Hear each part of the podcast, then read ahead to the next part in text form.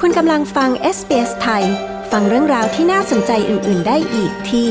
sbs.com.au/thai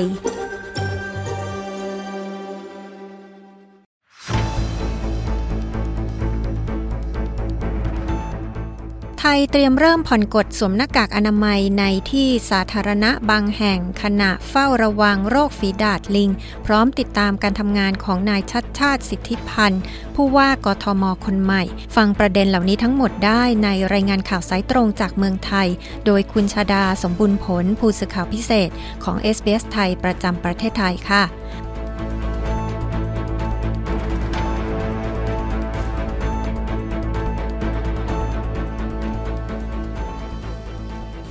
วัสดีค่ะ คุณชดา สวัสดีคุณผู้ฟังที่เคารพทุกท่านค่ะ มีรายงานว่าประเทศไทยจะเริ่มให้ประชาชนถอดหน้ากากอนามัยในพื้นที่สาธารณะได้แล้ว มีความชัดเจนเกี่ยวกับเรื่องนี้อย่างไรบ้างคะประเด็นเรื่องของการถอดหน้ากากอนามัย ถือเป็นประเด็นที่มีการพูดคุยกันอย่างมากในสังคมไทยณตอนนี้นะคะ เพราะว่าจะมีความชัดเจนกันจริง ๆ ก็คือตั้งแต่วันที่ 1 มิถุนายนเป็นต้นไปค่ะ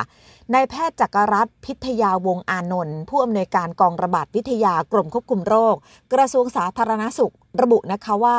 การเตรียมที่จะปรับเงื่อนไขให้คนไทยสามารถถอดหน้ากากอนามัยได้ ในช่วงต้นเดือนมิถุนายนนี้ จะมีการพิจารณาเป็นรายพื้นที่ค่ะ เช่นสถานที่ที่สามารถผ่อนคลายกลางแจ้ง ตรงนี้ไม่มีความแออัดก็สามารถที่จะผ่อนคลายเรื่องของการสวมหน้ากากอนามัยได้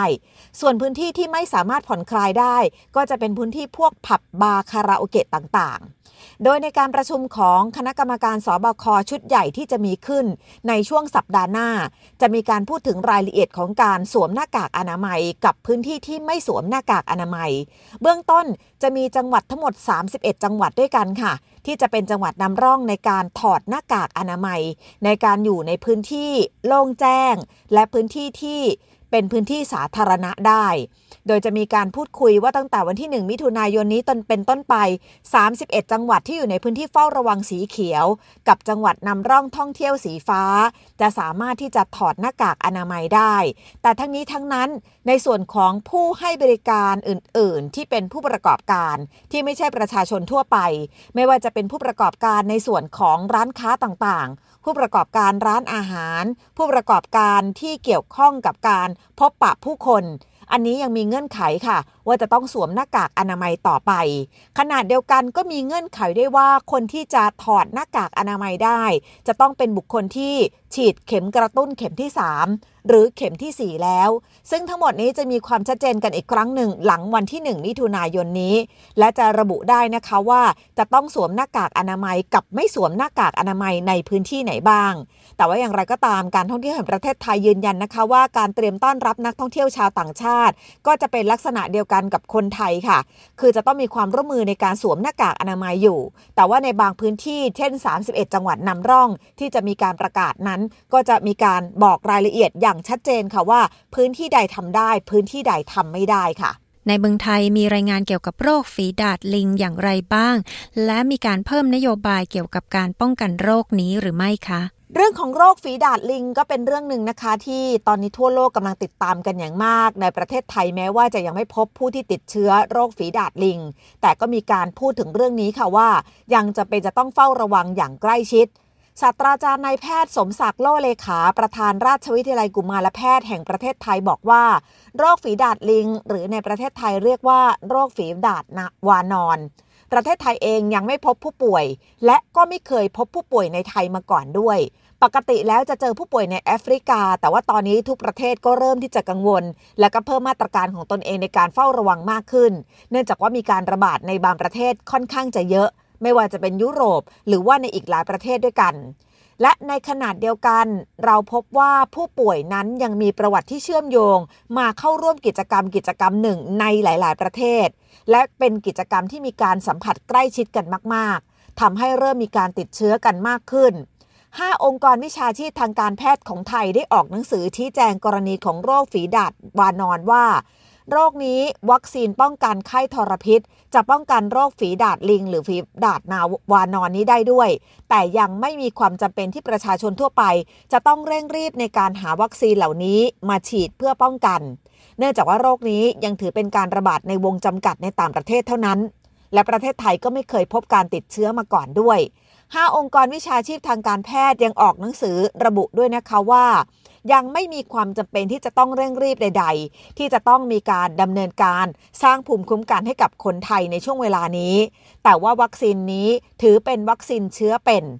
อาจจะเป็นส่วนหนึ่งที่มีความเสี่ยงสำหรับคนที่มีภูมิคุ้มกันต่ำดังนั้นจะต้องระมัดระวังอย่างดีในการที่จะฉีดวัคซีนตรงนี้ เนื่องจากว่าก่อนหน้านี้ไทยเคยฉีดวัคซีนลักษณะนี้ ซึ่งเป็นวัคซีนป้องกันไข้ทรพิษมานานแล้ว และหยุดฉีดไปแล้วนานนับ 10 10ปี เนื่องจากองค์การอนามัยโลกระบุว่า โรคนี้ได้หมดจากประเทศไทยไปแล้วตั้งแต่ปี 2523 จึงไม่มีการปลูกฝีอีกแล้ว มีการกำหนดค่ะว่าบุคคลใดก็ตามที่อายุต่ำกว่า 42 ปี อาจจะเป็นกลุ่มหนึ่งที่มีความเสี่ยงที่จะติดโรคฝีดาดลิงได้ แต่ทั้งนี้ทั้งนั้นยังไม่มีความจำเป็นที่จะต้องบังคับให้ทุกคนต้องฉีดวัคซีน เพื่อป้องกันโรคนี้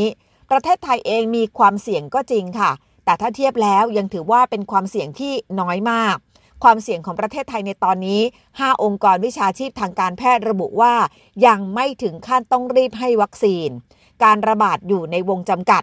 สิ่งที่ควรทำคือมีการเตือนและการเฝ้าระวัง เพื่อไม่ให้ประชาชนคนไทยนั้นเกิดความหวาดระแวง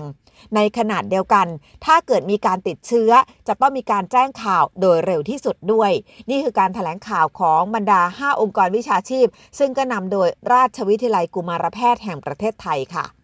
หลังนายชัดชาติสิทธิพันธ์ได้รับการเลือกตั้งเป็นผู้ว่าราชการกรุงเทพมหานครคนใหม่แล้ว ได้เริ่มทำงานแล้วหรือยังคะ ตอนนี้มีคำถามที่ถามกันมาอย่างมากมายเลยนะคะว่า ว่าที่ผู้ว่าราชการกรุงเทพมหานครนายชัดชาติสิทธิพันธ์ จะเข้าไปทำงานในศาลาว่าการกรุงเทพมหานครอย่างเต็มตัวกันเมื่อไหร่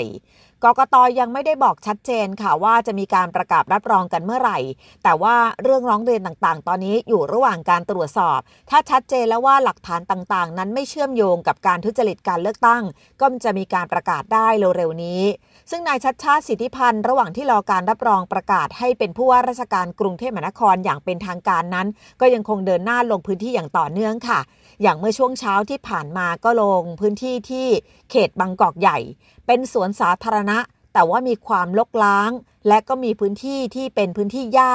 ปกคลุมอยู่จำนวนมาก ทำให้ต้องมีการพูดคุยกันว่าจะนำพื้นที่รกร้างเหล่านั้น ไปใช้ประโยชน์อย่างไรบ้าง และยังมีแนวคิดด้วยว่าจะให้คนกรุงเทพมหานครได้ออกกำลังกายกันมากกว่านี้ เพิ่มพื้นที่สีเขียวให้ได้มากกว่านี้ เพิ่มพื้นที่ที่เป็นลานกีฬาให้ได้มากกว่านี้ด้วย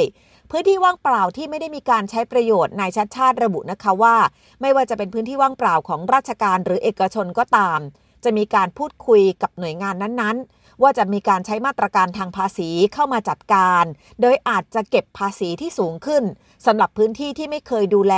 หรือว่าปล่อยให้ลกล้างว่างเปล่าจนเป็นอันตรายต่อในชุมชน